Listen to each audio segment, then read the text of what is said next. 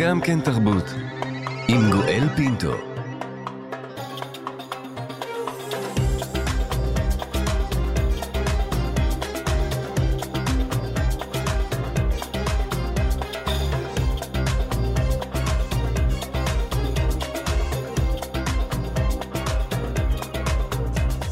שלום שלום לכולכם, תודה שהצטרפתם אלינו לגם כן תרבות, מגזין התרבות של ישראל.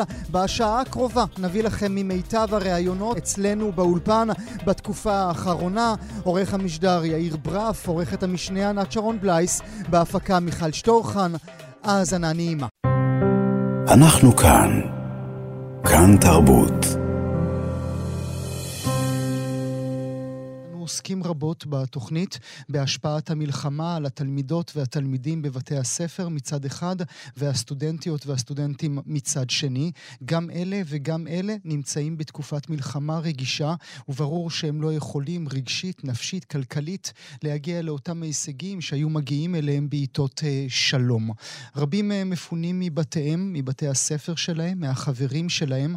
רבים מהם נפגעו בעצמם, או שהמעגלים הקרובים להם נפגעו. רבים רבים מהם משרתים במילואים ובכלל לא יתחילו את שנת הלימודים האקדמית בשבוע הבא יחד עם כולם, ורבים מהם לא יכולים להרשות לעצמם כלכלית להתמודד עם לימודים. מערכת החינוך, כך נדמה, מנסה לעשות אה, מהלכים שמהותם להקל על התלמידים והסטודנטים מדחיית מבחני הבגרות דרך הקלה בנקודות, אבל נדמה שזה לא מספיק. החשש הגדול הוא, כפי שאמרה לנו בתוכנית מנכ"לית ארגון אייסף, שאנחנו עומדים מול דור אבוד. אנחנו רוצים לחזור עכשיו בזמן, כפי שציין כתב החינוך של הארץ אור קשתי במאמר מעניין שפרסם, אל תוכנית בת 30 שנים, עליה היה אחראי שר החינוך לשעבר יוסי שריד, זכרו לברכה, שנקראתה התוכנית להגברת הנגישות להשכלה גבוהה, תלמידי תיכון מצטיינים מהפריפריה, ובליבה תלמידים שהתקבלו לחוגים סלקטיביים באוניברסיטאות גם מבלי לעמוד בתנאי סף אקדמיות. מי שעמד בלב התוכנית התוכנית אז הוא האורח הבא שלנו, ששימש כעוזרו של שר החינוך. לברך לשלום את הפרופסור עמי וולנסקי, פרופסור בדימוס באוניברסיטת תל אביב, לשעבר המדען הראשי במשרד החינוך. בוקר טוב לך. בוקר טוב, גואל. תודה רבה שאתה נמצא איתנו. קח אותנו ברשותך במנהרת זמן אל אז 1999. כן.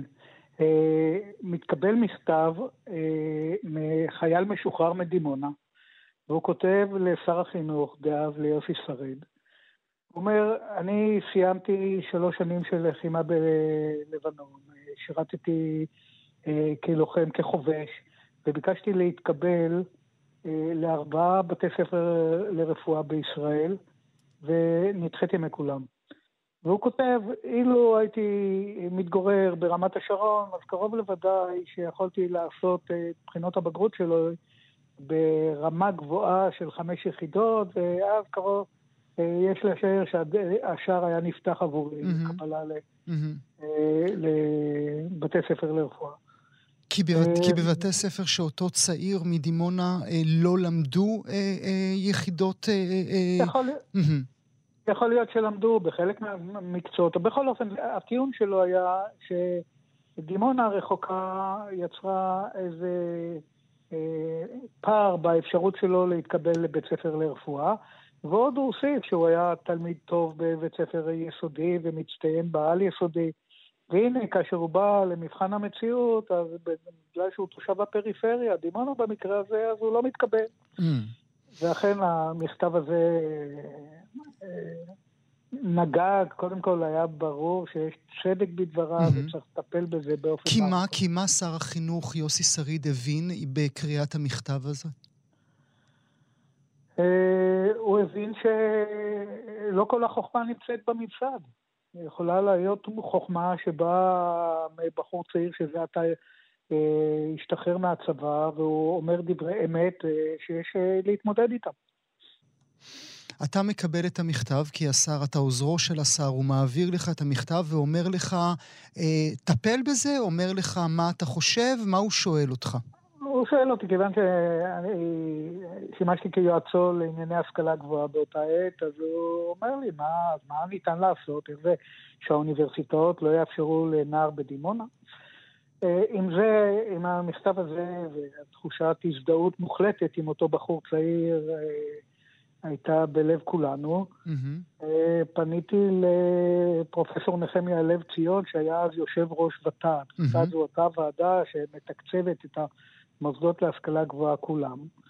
ובשיחה בינינו העלינו את המחשבה שבואו נזהה, למשל נחמיה, אם אפשר לזהות את המצטיינים מבין התלמידים בפריפריה. במקרה הזה אמרנו, בואו נתחיל עם מחוז דרום. Mm-hmm.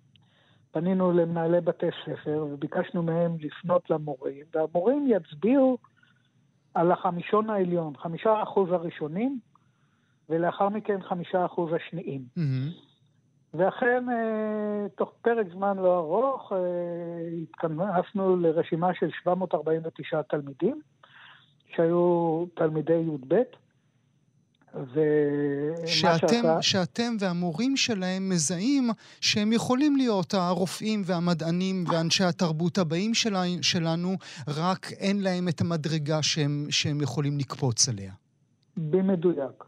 אה, ובכלל, אה, מאחר ואנחנו יודעים במחקר לאורך שנים ובתחומים רבים, שמורים הם מנבאים יוצאים מן הכלל לגבי עתידם של ילדים, לטוב ולרע, אז uh, יכולנו להסתמך על ההמלצות שלהם, והתוצאה הייתה אותה קבוצה גדולה, ולנחמיה לב ציון עשה דבר אחד, הוא כתב לכל הפקולטות סליחה, לנשיאים ולרקטורים של האוניברסיטאות, ראו, אני מצייד את ה-749 תלמידים הללו במכתב.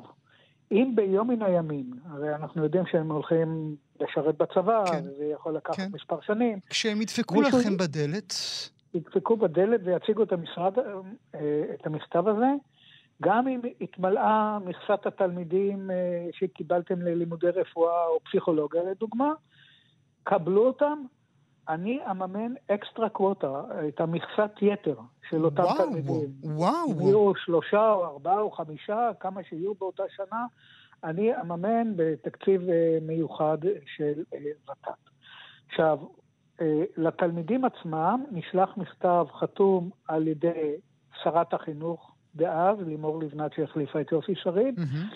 ונחמיה לב ציון, וכל תלמיד קיבל את המכתב אה, לביתו, ונאמר לו במפורש, ביום הימים תרצה ללמוד באיזה חוג אה, שיתברר לך שלא התקבלת, אז הנה אתה אה, תהיה רשאי להתקבל, תציג את המכתב והוא יפלס לך את הדרך. אתה יודע אם מישהו השתמש במכתב הזה? אתה יודע אם מישהו התקבל בזכותו לאחת מהפקולטות החשובות?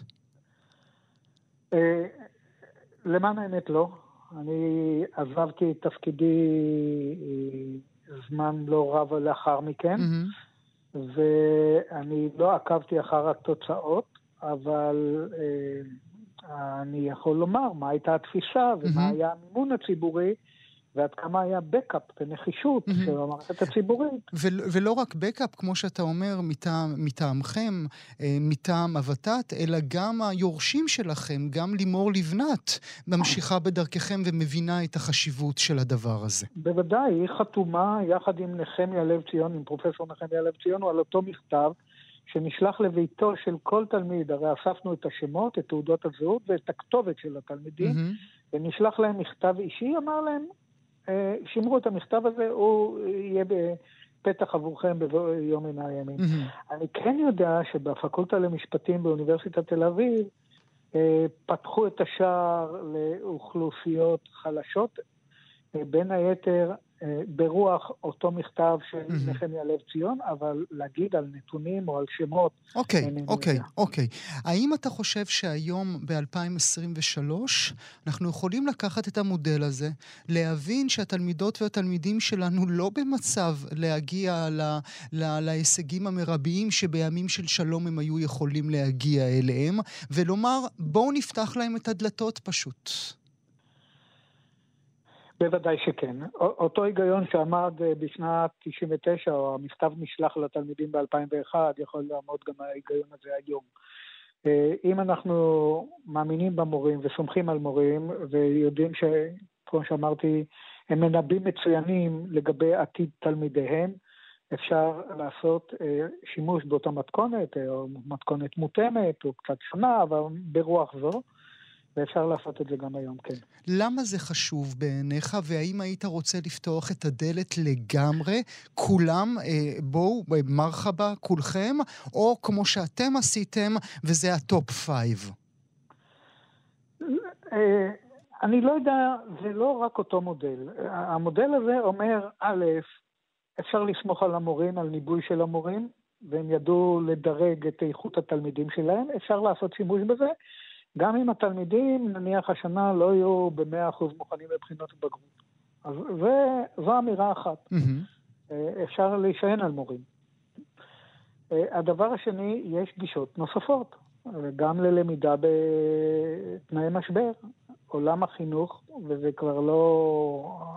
זה מחוץ לנושא שאנחנו מדברים עליו, עבר רפורמות אה, עם הפנים למאה ה-21, וגישות הלמידה וההכנה ללימודים אקדמיים הלכו והשתנו ב-20 השנים האחרונות, אה, וזה כבר סיפור אחר, איך היום, אה, איזה גישות למידה פתוחות יותר, mm-hmm. שגם רלוונטיות לשאלה שלך. איך במצב של משבר, כפי שאנחנו חווים mm-hmm. בדרום ובצפון, mm-hmm. אפשר להכשיר תלמידים שראשם וליבם לא נתון בגין המצב הקשה שבו הם נתונים, ואיך אפשר לקרב אותם ללמידה באופן שיותר רלוונטי למציאות חייהם. אנחנו לצערנו הרב אה, במדינה שבה משברים אה, רבים, רק עכשיו אה, חווינו את קורונה, שכחנו שהיא הייתה, אבל, כן. אבל היא הייתה כאן. הלימודים היו קשים בתקופה הזו, אבל גם היו מלחמות בארץ הזאת. אתה עצמך לחמת ב-73 במלחמת יום הכיפורים, בשעה שאתה לומד. יש משהו שונה במשבר הנוכחי, במלחמה הנוכחית, אולי בעובדה שיש לנו כל כך הרבה פליטים מהדרום ומהצפון, אתה יודע, אין להם אפילו את השירותים שלהם, אין להם את המיטה שלהם. למי יש כוח לפתוח ספר? אה, לכן יש היום גישות חדשות שמתבססות על הסקרנות של הילדים, על הרלוונטיות לעולמם, על הרלוונטיות למציאות החיים שלהם. אני עצמי פרסמתי ספר בינואר השנה שיצא בהוצאת ספרינגר, ושלוש שנים קודם הוא יצא על ידי הוצאת שוקן בעברית, אה, תלמידי האתמול, תלמידי המחר, על גלים של רפורמות בחינוך. אה, אפשר להתאים את שיטות הלמידה גם למצב משבר, זה כמובן לא אופטימלי, אבל אני מסב את תשומת הלב שגם ללא משבר מהסוג הנורא שאנחנו חווים עכשיו, שיטות הלמידה אה, מתקרבות יותר, הנוכחיות מתקרבות יותר לצרכים של תלמידים, לעניין של תלמידים, לסקרנות שלהם, לתחומי האינטליגנציה שלהם, ומערכות חינוך משנות את זה. Mm. אני עצמי, בעקבות הספר שפור, שלי, שפורסם השנה, אה, מקיים דיאלוגים רבים עם אה, מערכות חינוך או עם מומחי חינוך בחו"ל, ומוזמן בין היתר להתארח, כי עולם החינוך משתנה. Mm-hmm. ואם מערכת החינוך שלנו תסגל לעצמה גישה גמישה יותר, והבנה שאפשר לנהל את החינוך גם לא top down, אלא מתוך תפיסה של התאמה לצרכים mm. של נסיבות משתנות מהסוג שאתה מתאר, או שאנחנו חווים כולנו, אז אפשר יהיה לעשות צעד קדימה. אני משוכנע שרבות ורבים מהמאזינות והמאזינים של, שלנו כעת אה, אומרים אל מול הדברים היפים שאתה אומר, שאולי יש גם סכנה, סכנה בפגיעה באיכות, באיכות הלימודים, אולי רופאים פחות טובים יצאו עם התכנונים שלך, אולי אנשי מקצוע פחות טובים אם נפתח את הדלתות לכולם. אה, אני עומד לפרסם ספר שתוצר של מחקר ממושך של, על מדיניות ההשכלה הגבוהה בישראל אה, בין השנים 2000 ל-2023. בספר יש פרק של מתודות ההוראה והלמידה החדשות באקדמיה, ותשעה מוסדות להשכלה גבוהה שלנו מתראיינים בהם... בספר. בספר, סטודנטים. אמרת בית ספר לרפואה. בית ספר לרפואה בתל אביב, למשל, משנה את שיטות הלמידה שלו עם הפנים ללמידה מבוססת הרבה יותר ללמידה עצמית באמצעות הטכנולוגיה הקיימת ובאמצעות טכנולוגיות מתקדמות. מה שנכון לבתי ספר נכון גם לאקדמיה. Mm. האקדמיה לא אה, שומרת, אה, עומדת על מקומה בעניין זה. גישות להוראה משתנות. לתלמיד כאינדיבידואל אה, תופס מקום הרבה יותר מרכזי בייצור הידע שלו ובפיתוח ושכלול הידע, וכך אפשר לעשות גם במקרה שאתה שואל עליו, גם במקרה של הדרום והצפון בשעת המשבר הנוכחי. פגיעה באיכות, לא תהיה צדק חברתי, בוודאי שיהיה. אני רוצה מאוד להודות לך על השיחה הזו, הפרופסור עמי וולנסקי. תודה שהיית איתי הבוקר. תודה לך ובוקר טוב למאזינים. אנחנו כאן. כאן תרבות. נדבר כעת אודות פסיקת ראייה שמגיעה אלינו מבית המשפט העליון, פסיקה שכדאי שתדעו עליה כי היא נוגעת לכל אחת ואחד מאיתנו שגולשים ברשתות החברתיות. בפסיקה קובע בית המשפט העליון כי לנבחר ציבור אסור לחסום משתמשים ברשתות החברתיות. בכך הופך בית המשפט העליון החלטה בערכאה נמוכה, וקובע כי נבחר ציבור, גם כשהוא משדר לציבור, מצייץ או כותב מתוך חשבון שהוא לכאורה פרטי, זה אף פעם לא באמת באמת פרטי, ולכן אסור לו לחסום משת... משתמשים. נברך לשלום את הדוקטור תהילה שוורץ אלטשולר, מומחית למשפט וטכנולוגיה מהמכון הישראלי לדמוקרטיה. בוקר טוב לך. שלום, שלום גואל. אז אנחנו מדברים על מר אלמוג רובינשטיין, תושב גבעתיים, שכתב בטוויטר לראש העיר שלו, ראש העיר גבעתיים, רן קוניק, שהוא מעודד נסיעת מכוניות על מדרכות, ובום, הוא נחסם. אותו רובינשטיין לא אהב את החסימה הזו ופנה לבית המשפט. כבר בשנת 2020. ואז אה, באמת הוא פנה לבית משפט מחוזי בעתירה מנהלית, וטענתו הייתה, כמו שאמרת קודם, שגם אם מדובר בחשבון שהוא לכאורה פרטי, מכל מקום לחשבון הזה יש מאפיינים ציבוריים, ולכן לא שחסימה היא בהכרח אסורה, אבל היא צריכה להיעשות לפי כללי המשפט הציבורי, ובראשם עיקרון המידתיות. Mm-hmm. בית המשפט המחוזי דחה את, את הבקשה הזאת ואמר, זה חשבון פרטי, ובינתיים אה, נכנס גם היועץ המשפטי לממשלה לעובי הקורה, ובפברואר 2022 אה, הוציא גם הוא חוות דעת כללית למדי. ובית המשפט העליון בעצם צעד פחות או יותר בעקבות היועץ המשפטי לממשלה ואמר, ערבוב בין כובעים הוא דבר שמאוד מתאים לעולם הדיגיטלי. Mm. כן, יכול להיות לכאורה חשבון שהוא חשבון פרטי של ראש העיר גבעתיים, אבל בביו שלו, כן, בכותרת של החשבון הזה כתוב ראש העיר גבעתיים. Mm. יש שם תמונה של דגל ישראל, יש שם mm. תמונת נוף של mm. גבעתיים. אה, השיח בחשבון, אה, חלקו פרטי, אבל חלק אחר שלו גם בענייני העיר. יותר מזה, אה, חלק מהטראפיק בחשבון הזה הוא בעצם פניות של אנשים אל ראש העיר מתייגים בפנייה הזאת את ראש העיר, וזה בעצם מוקד לפתרון mm-hmm. בעיות. וכך ראש העיר כמובן יכול להצטייר כראש עיר נגיש, כראש עיר יעיל, כראש עיר uh, חברותי. ואז באמת אומר בית המשפט, צריך פה עיקרון של מידתיות. מה יכול עיקרון של מידתיות לתרום לנו כאן? אז אומר בית המשפט, בואו דבר ראשון נבדוק מה היה הביטוי. האם זה היה ביטוי מאוד פוגעני, האם זה באמת היה ביטוי שחלילה יש בו הסתה לאלימות או הסתה אה, אחרת, או שזאת הייתה ביקורת, לא נעימה, אבל ביקורת, כן? זה דבר אחד. Mm-hmm. ודבר השני, אומר בית המשפט, בואו נסתכל אם יש כאן אפשרות לאמצעים פחות פוגעניים מאשר חסימה.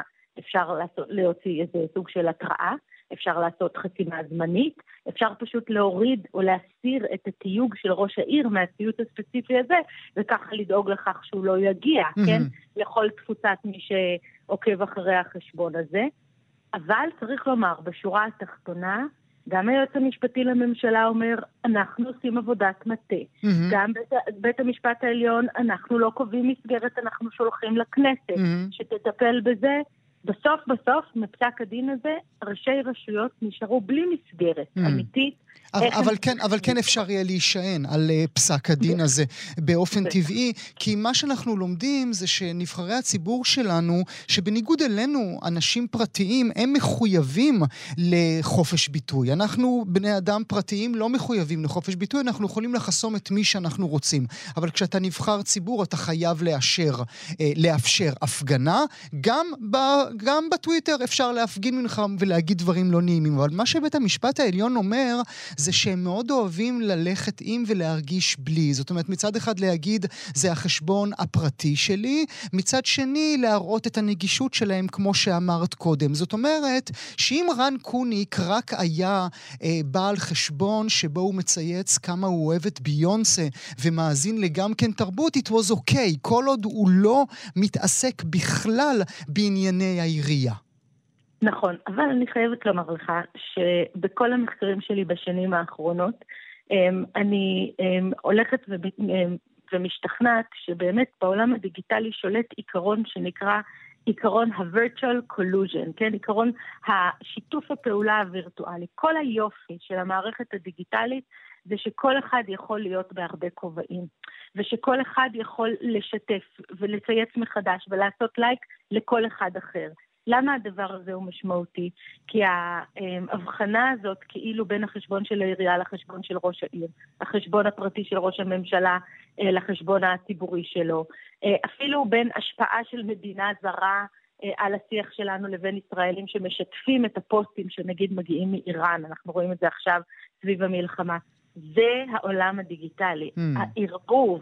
ולכן בעולם מעורבב, בעולם שיש בו איזה collusion שהוא מאוד מאוד טבוע במערכת, צריך באמת לקבל, ליישם כללים שלא מאפשרים להתחמק. אגב, עוד דוגמה לזה היא למשל עיתונאים.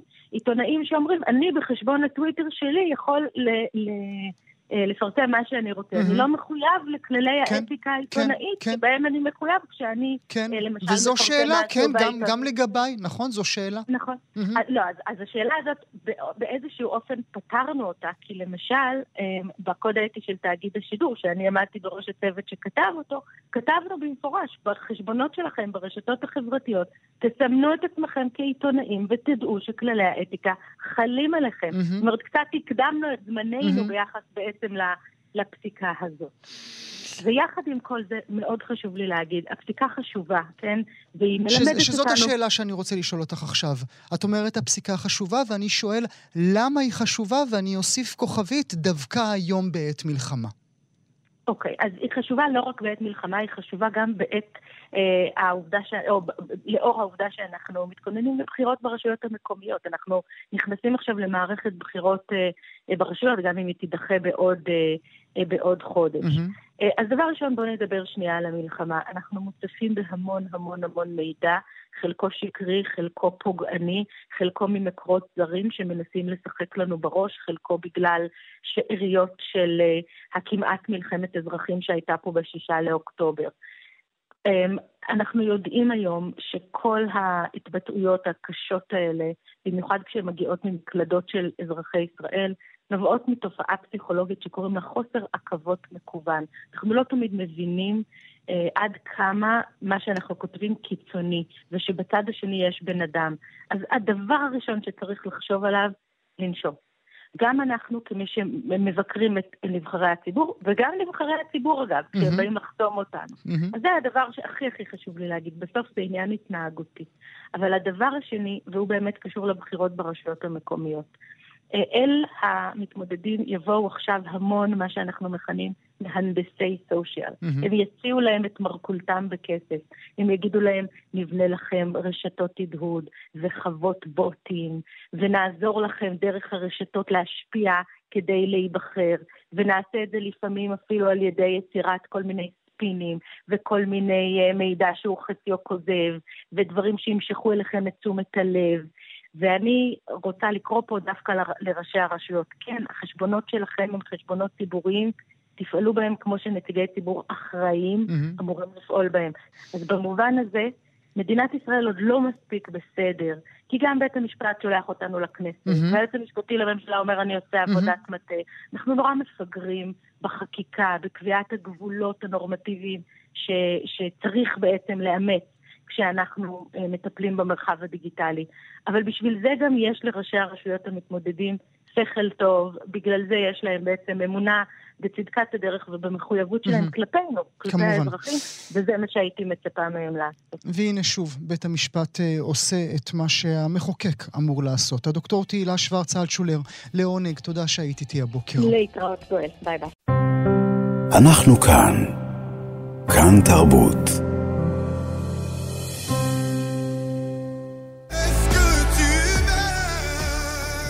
מונמור, מונמור, זה, השיר הזה הוא נציג צרפת לאירוויזיון 2024, לזמר קוראים סלימן, סלימן נבשי, הוא מהזמרים הצרפתים המצליחים בשנים האחרונות. ובתחרות האירוויזיון נעסוק כעת, היא תתקיים בחודש מאי במלמה שבשוודיה. לורן עם השיר הזה, נזכיר לכם, הביאה לשוודים את הניצחון.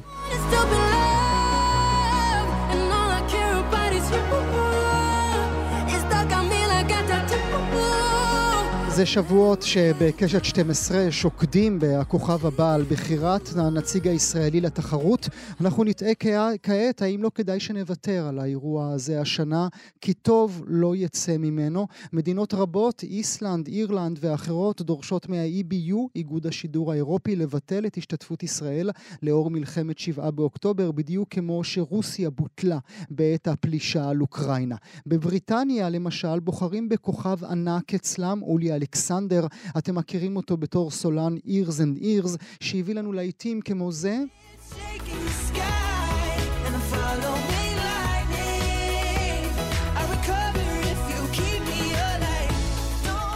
אז התכשיט הזה, אולי אלכסנדר חתם על עצומה שקראה לישראל מדינת אפרטהייד. אתם כבר מבינים את הקו כולו.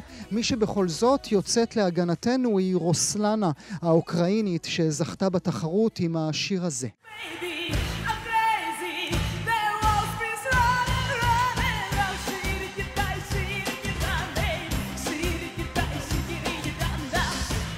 היא התראיינה אה, לאתר ישראלי, אירו-מיקס, היא אמרה, גם אנחנו באוקראינה הותקפנו, אבל אנחנו עוד חולמים, לא איבדנו את כוחנו, אור הוא כוח, אני אוהבת אתכם, היא אמרה לישראלים. אבל עם אה, כל הכבוד לרוסלנה, היא היחידה בתמיכה בישראל, אנחנו נשאל כעת האם אנחנו כולנו עומדים בפני ביטול. נברך לשלום את איתמר קציר, כתב גלריה, מדור התרבות של עיתון הארץ. שלום איתמר. שלום, שלום גואל. תודה רבה שאתה נמצא איתנו הבוקר. זה לא מפתיע שזה מגיע ממדינות כמו אירלנד ואיסלנד וכאלה, נכון? Um, לאור ההיסטוריה זה לא כל כך uh, מפתיע, um, אירלנד ואיסלנד, צריך לומר גם שוודיה, בכלל מדינות סקנדינביות הן uh, מאוד בסנטימנט הפרו-פלסטיני, שהפעם הוא גם מאוד um, אנטי-ישראלי סביב כל מה שקורה עכשיו במלחמה שאנחנו חלק ממנה. אמ, אבל אתה יודע, אנשים, אה, היה כבר אירוויזיון בשוודיה, במלמו, ובאמת אה, הוא היה עם הבטחה מוגברת, היו אינסוף הפגנות גם אז, אמ, וברור שאם האירוויזיון, אה, אם אנחנו נשתתף בו כמתוכנן, מה שלדעתי בסוף כן יקרה, אז יהיה מאוד לא נוח ומאוד לא פשוט, אבל זה משהו שישראל כבר יודעת להתמודד איתו. כדאי לוותר, איתמר? אני לא חושב שכדאי לוותר, כי לוותר יהיה להיכנע, וזה משהו שאנחנו גם ככה אה, בכל מיני תחומים על הסף של אה, לעשות. אה, בין אם זה לשלוח לפסטיבלים שיש יוצרים שחוששים כי מי יקבל עכשיו סרט ישראלי שהוא לא כן. לא במובהק כן. אנטי כיבוש, ובין אם בכל מיני תחומים אתה יודע מה, אני יכול להגיד על זה משהו, איתמר, אם אתה מרשה לי. בטח. גם אה, כל סרטי האנטי-כיבוש האלה לא עזרו לנו במיוחד לקבלת ישראל, או אה, להעדה רבה כלפי היוצרים האלה בעת שהם היו זקוקים לתמיכה אה, של העולם. לא, ב- ב- בוודאי שלא. אה, אבל השאלה אם זאת סיבה אה, לא לשלוח גם את הסרטים האחרים. כן. זה סרטים כן. שלא כן. נוגעים לזה. כן. אמ, וזו סוגיה דומה, אומנם, אומנם שונה אבל דומה באירוויזיון. תראה, אני, אני מאוד אה, נוח לי בגלל האהבה הגדולה שלי לאולימפיאדה לקחת את זה לכיוון הזה. אוקיי, okay, פריס, האם, עוד רגע, כן. זהו, האם ישראל, בגלל ההפגנות שיהיו נגד משלחות ישראליות, ובגלל אה, אה, המלחמה צריכה לשקול בכלל לוותר על האולימפיאדה או לצמצם את המשלחת, או כמובן שלא. מהמם. זה ב- בעיקרון, באידיאל, אבל נדמה לי, הזה- נדמה לי שיש הבדל אה, בין אה, ספורט לבין עולם התרבות. כשאני חושב על הנציגה הישראלית למשל לביאנלה בוונציה, גם הוא בוונציה באמצע 2024, תשמע, כיף לא יהיה לה שם. אה, לא, כיף לא יהיה לה שם, אבל אה, זה, זה, זה חוזר לאותה נקודה עקרונית של האם אנחנו משתתפים בחרם על עצמנו. Mm, זאת אומרת, אוקיי, יפה. אנחנו צריך, יכול להיות שמה שאנחנו צריכים להגיד כיוצרים ישראלים, ספורטאים ישראלים, אנשי תקשורת ישראלים, no matter what, זה אנחנו קודם כל, אנחנו באים, ת, כאילו, ת, אתם, רוצ, אתם, ת, אתם רוצים, ת, ת, תבטלו אותה, אתם אותנו, אבל אנחנו לא נשתתף במשחק של הביטול. מהמם. עכשיו זאת גם עמדה עקרונית, יש הרבה יוצרים ישראלים שגם סירבו אה, לבטל, את, אה, לבטל אומנים רוסים כשזה מהמם. היה הבונטון העולמי, מהמם. מתוך איזו הבנה שביטול הוא לא הדרך. מהמם. אה, גם אם יש הרבה ביקורת, וזה כן. דבר שאנחנו רואים גם בהקשר של אה, רוסיה וגם בהקשר של ישראל. אז אם אתה באמת מזכיר את רוסיה, אני רוצה להזכיר למאזינות והמאזינים אה, כתבה מצוינת שאתה אה, פרסמת בעיתון הארץ יחד עם אופיר חובב, אודות החשש שהיה לכם שאנחנו נהפוך לרוסיה, שהחרם התרבותי שעובר על רוסיה יעבור אלינו עכשיו כגל. תסביר לי את הסימנים שאתה רואה. אז, אז גם היה העניין של אה, אומנים שחוששים לייצא את עצמם לחו"ל. אה, גם העניין של אומנים מחו"ל שחוששים לבוא לכאן, או שכבר לא רוצים לבוא לכאן. דיברתי עם איתי מאוטנר, המנהל הא- האומנותי של פסטיבל ישראל, שאמר, כל התוכניה שלנו חייבת להשתנות בשל המצב, אבל כשפנינו לאומנים הבינלאומיים שהיינו איתם בקשר, מהמם. כדי לדבר איתם, הרוב לא ענו לנו למייל, ומי שכן ענה אמר שהוא לא מעוניין לבוא לפה יותר. וואו. אה, ואנשים לא זוכים לתמיכה. אה, זאת אומרת, אומנים שהתארחו כאן, יוצרי קולנוע שהתארחו כאן, לא כתבו לחברים הישראלים שלהם. אני אומר בהכללה גסה, כן? זה לא גורף, ויש תחומים שבהם זה יותר בולט ופחות בולט. מהמם. אבל רואים את הסימנים אבל, גם איך, של ה- אבל, אבל בסימנים עצמם, איתמר, איך אתה מבדיל בין החשש עכשיו, אזור מלחמה, אף אחד לא מגיע לאף מקום בעולם כאשר, אה, כאשר מלחמה מתחוללת בשטח, לבין אנטי-ישראליות לבין אנטישמיות. אז uh, רואים את ה... רואים uh, סנטימנט שמתחיל uh, לבצבץ, ב... ראו את זה באיזה פסטיבל קולנוע, שבו הסרט uh, נודע לי מה... מצוות ההפקה של הסרט uh, חלב, שהשתתף בפסטיבל בטלין, באסטוניה, מהמם. שהם למדו מאיזה מקור uh, ראשון שם שהסרט לא זכה בפרס הגדול כי הוא ישראלי. אוקיי. אמ, אנחנו באמת שומעים קולות להחרים את אה, ישראל מהאירוויזיון. זה עוד. לא היה כשהכתבה פורסמה, אבל כן. זה בדיוק הדבר הזה. אמ, וגם מה ששונה, אני חושב, וכאילו טיפה אולי יותר מדאיג בנושא של האירוויזיון, זה שפתאום, אתה יודע, אומן בריטי שחתם על עצומה שקוראת לישראל מדינת אפרטהייד, ראינו את זה לפני המלחמה ונראה את זה אחרי, עכשיו מהמם. אנחנו, אנחנו כישראלים שמים לב לזה יותר. אבל אה, זה שמדינה רשמית אומר משהו כמו פינלנד או מהמם. איסלנד, שמתחילים לצאת קולות מתוך המדינה, מתוך רשות השידור של המדינה, בקריאה להחרים אותנו, זה כבר נהיה באמת יותר דומה למה שעובר על רוסיה. וצריך, וצריך, אה, צריך גם, לה-. צריך להוסיף לזה, איתמר, ברשותך, שאותן מדינות הולכות כל כך רחוק, במובן הזה שלא רק אנחנו מבקשים שישראל לא תשתתף, אלא אם ישראל תשתתף, אנחנו לא נגיע לתחרות. ו- וזה יהיה מאוד מעניין לראות מה אה, אה, איגוד השידור האירופי יעשה עם הדבר הזה, כי לישראל יש איזה מעמד אה, שבאירוויזיון לפחות יהיה קשה מאוד, אני חושב, להחרים את ישראל ושהתחרות, אה, וש- ושזה יעבור כמו בסיפור של רוסיה, מהמם. גם בגלל האהבה לישראל בתוך תחרות האירוויזיון שהיא מיוחדת, אבל גם בגלל שבסוף כן יש יותר גיבוי בינלאומי מערבי לישראל שרוסיה לא זכתה לו. אמ, כמובן שבצדק, כן. הקונטקסט הוא שונה כן, כאן, כן. אמ, אבל בכל זאת זה, זה ישפיע על... אמ, אבל נדמה לי שגם במקומות, נדמה לי שגם במקומות, או איים, אני אומר, אה, שבהם התרבות הישראלית, האומנות הישראלית זכתה בהם לכבוד רב, אם אני נזכר למשל בדוגמה של פסטיבל הקולנוע התיעודי החשוב ביותר בעולם, אידפה, שהקולנוע הישראלי תמיד היה אורח מאוד מאוד מבוקש שם, דווקא השנה המנהל האומנותי אה, מחייך ומוחא כפיים אל מול שלט From the river to the sea.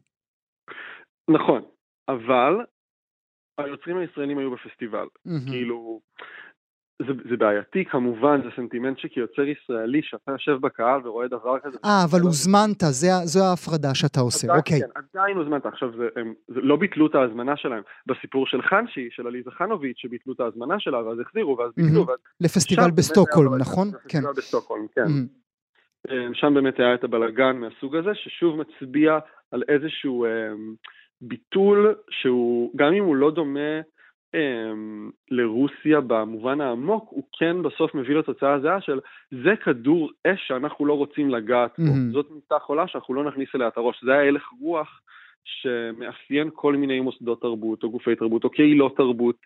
Um, בעולם, לפחות ככה זה נראה כרגע, וזה אחד, זה חשש מאוד מאוד מאוד גדול שיש גם ליוצרי טלוויזיה, גם ליוצרי קולנוע, גם למוזיקאים מהמם. ישראלים שבכלל פועלים לא בעברית, כן. um, שיבטלו אותם לא כי אנחנו מבטלים ישראלים, אלא כי בואו לא נתעסק עכשיו עם, ה- עם החומר הנפיץ הזה. מהמם. ובמובן הזה אולי דווקא הרשמיות של האירוויזיון יכולה להגן עלינו מאיזה אירוע כזה. כן, כי זה אירוע שמאוד שומר על עצמו גדול, פוליטית. ורוצה כן. להגיד שהוא לא פוליטי, מהמם. ולמרות שאי. אפשר לנתק, כן. גם בספורט אי אפשר לנתק פוליטיקה, כן? זה גם עניין. אה, ראינו את זה במונדיאל, אה, שהיה מלא בדגלי פלסטין, מהמם. וזה היה הדגל היחיד שהיה מותר להניף שהוא לא מהמדינות המשתתפות. אנחנו כבר שם. אנחנו כבר שם. טוב, אנחנו נקווה שלא נידרדר עוד, ואנחנו נמשיך ונעקוב על זה אה, בעזרתך כמובן. איתמר קציר, כתב אה, גלריה, לעונג רב, תודה שהיית איתי הבוקר. תודה רבה. אנחנו כאן. כאן תרבות. אז תשתה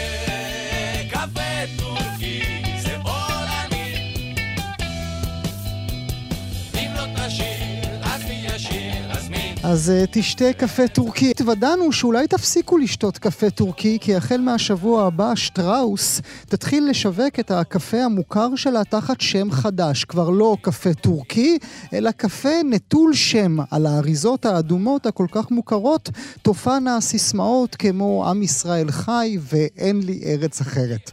מנכ"ל אה, שטראוס, אבי לאופר, הסביר לנבית זומר בידיעות אחרונות את המהלך. הוא אמר, היו פוסטים שביקשו שנשנה את השם לקפה ישראלי על רקע החרם שהציבור קורא על קרא למוצרים מטורקיה. רצינו להבהיר שאין קשר בין קפה טורקי לטורקיה.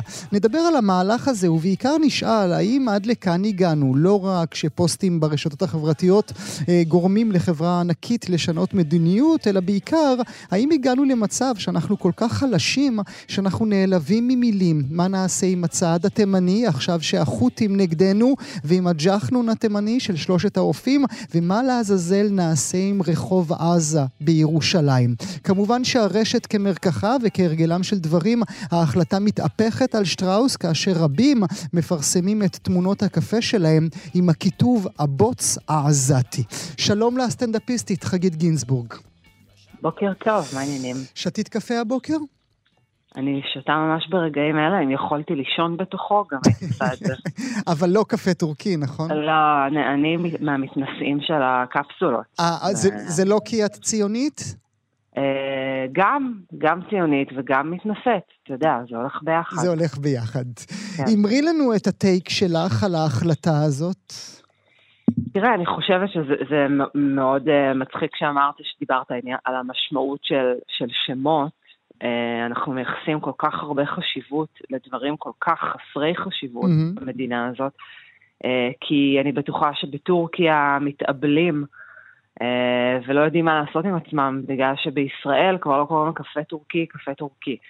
ואתה יודע, גם יש דברים שהשם נטמע וזה לא באמת הולך להשתנות, זה כמו שטוויטר ניסו לשנות ל-X. מישהו קורא לטוויטר X? לא. אז חסר טעם. אה, זה כאילו אקט של התרסה שהוא מעניין רק אותנו. Mm. זאת אומרת, ארדואן לא יושב עכשיו ואומר, אוי, לא, מה נעשה? אה, אבל זה משעשע, אתה יודע, אנחנו קצת ילדותיים, וזאת הדרך שלנו להתמודד עם המצב, כי אה, העולם שונא אותנו, אז אפשר, אה, אתה יודע, לשנות שמות למלא דברים. אני כבר מזמן אמרתי, בתחילת המלחמה, אתה זוכר שמיה קליפה יצאה נגדנו, אשת אשכולות הדגולה זוכת פרס נובל? מהמם. היא, אז, היא אה, קצת יותר, היא קצת יותר אה, כוכבת פורנו מאשר אה, כן, נובל. כן. כן, כן, אני כן, רק כן, מסביר למאזינות. והמאזינים שלנו, כן. כן, כן. אה, אז, אז אפשר, אתה יודע, פשוט לחפש איזה מישהי בשם חמוטל, לדעתי זה יתאים. אה, ושהיא תהיה הכוכבת פורנו האהובה אה, על, אה, על ישראל. אה, יש, יש המון דברים, אתה יודע, אני הסתובבתי בקניון בשבוע שעבר, כי מה עוד עושים במלחמה? מהמם. והיו מלא סוואטשרט עם כיתובים של אוניברסיטאות ששונאות אותנו, יייל והרווארד, אה, ו- ובאורח פלא אף אחד לא קנה אותם.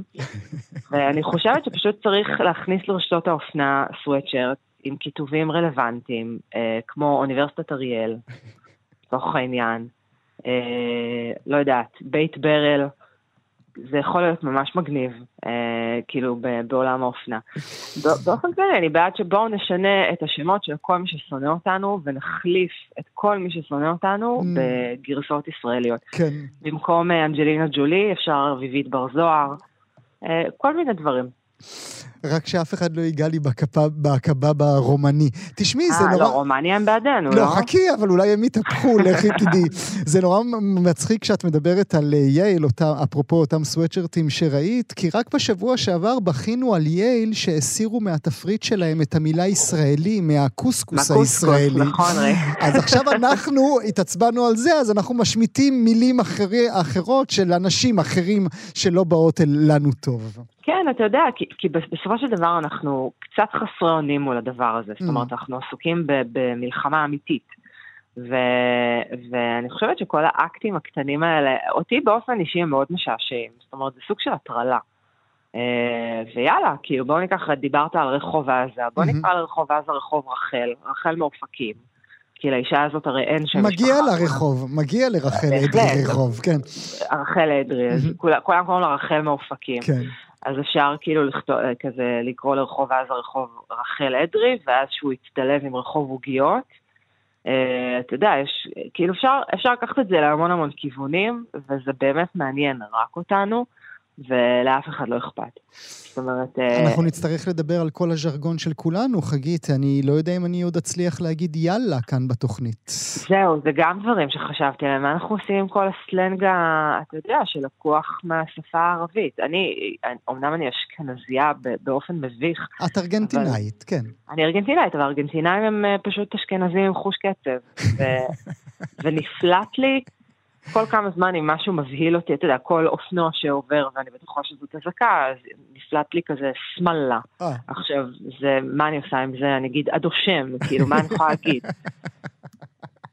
זה פשוט, יש, אנחנו, אנחנו שואבים כל כך הרבה דברים, לא רק, אני אגב בכלל, אה, כשהעורכת של התוכנית אה, שאלה אותי מה אפשר לייהד כדי שהדבר הזה יסתדר, אמרתי בואו נייהד את כל המוסלמים, ואז פשוט לא יהיו בעיות בעולם, בעיות אחרות. אבל אה, אתה יודע, זה הכל, הכל מאוד מטופש באופן כללי. אבל הנטייה היא מאוד אנושית, נכון, אה, חגית? את מכירה את נפש האדם יותר טוב מכולם, היא מאוד מאוד אנושית. אולי הצעד של שטראוס הוא צעד מטופש, אבל המין, הרצון הזה אה, שלנו להיות אה, בסדר עם עצמנו, זה מאוד אנושי. אה, בוודאי. לא, אני עליתי על הגל הסרקסטי בשביל השיחה הזאת. מהמם. אם אתה רוצה, אני ארד ממנו ואני אגיד ברצינות, שקודם כל, אני לא חושבת ששטראוס אה, באמת אה, עשו את זה כי, אתה יודע, זה, זה מתוך איזה ממלכתיות. אני מהמם. חושבת שזה פשוט מה נקרא RTM, real time marketing. אוקיי. וזה היה ברור להם שאם יעשו את זה, אז אני מניחה, אני משערת, כמובן, אין לי באמת מושג, אבל זה ברור, זה אקט שיווקי. זאת אומרת, ברגע שמשנים את השם של, של המוצר הצריכה הבסיסי הזה, אז כולם ידברו על זה. כן. זאת המטרה, הרי אף אחד לא באמת, איך הם החליטו לקרוא לקפה אגב? עם ישראל חי. ככה קוראים לקפה. לא, אין לו שם יותר מסכן. אני ממש מדמיינת אישה, כאילו, אישה יושבת במשרד, מנחם, תכין לי עם ישראל חי. ממש, אה, באמת, קריאייטיב מדהים. מדהים, עם ישראל חי לקפה שחור, וואו, אני וואו. רוצה, אני רוצה לסיום השיחה שלך להקריא לך אה, ציוץ אה, שהצחיק אותי נורא, חגית, אני מקווה שהוא יצחיק גם אותך. זה ציוץ של כן. אה, גיא שוהם. הוא כתב ככה, היום בארוחת ערב אוכל חביתה מביצי עין לציון צופיה, על מצע לחם לא לפחד כלל כלוי, סלט עגבניות לא תנצחו אותי, עם גבינת יונתן סע הביתה, ומיץ מתפוזי על חומותייך עיר דוד הפקדתי שומרים זכותים. וואו, אני רעבה פתאום. כן, מצוין, מצוין. אז זה היה של גיא שוהם. חגית גינזבורג, תודה שהיית איתי הבוקר. תודה לך, בשמחה. ביי ביי.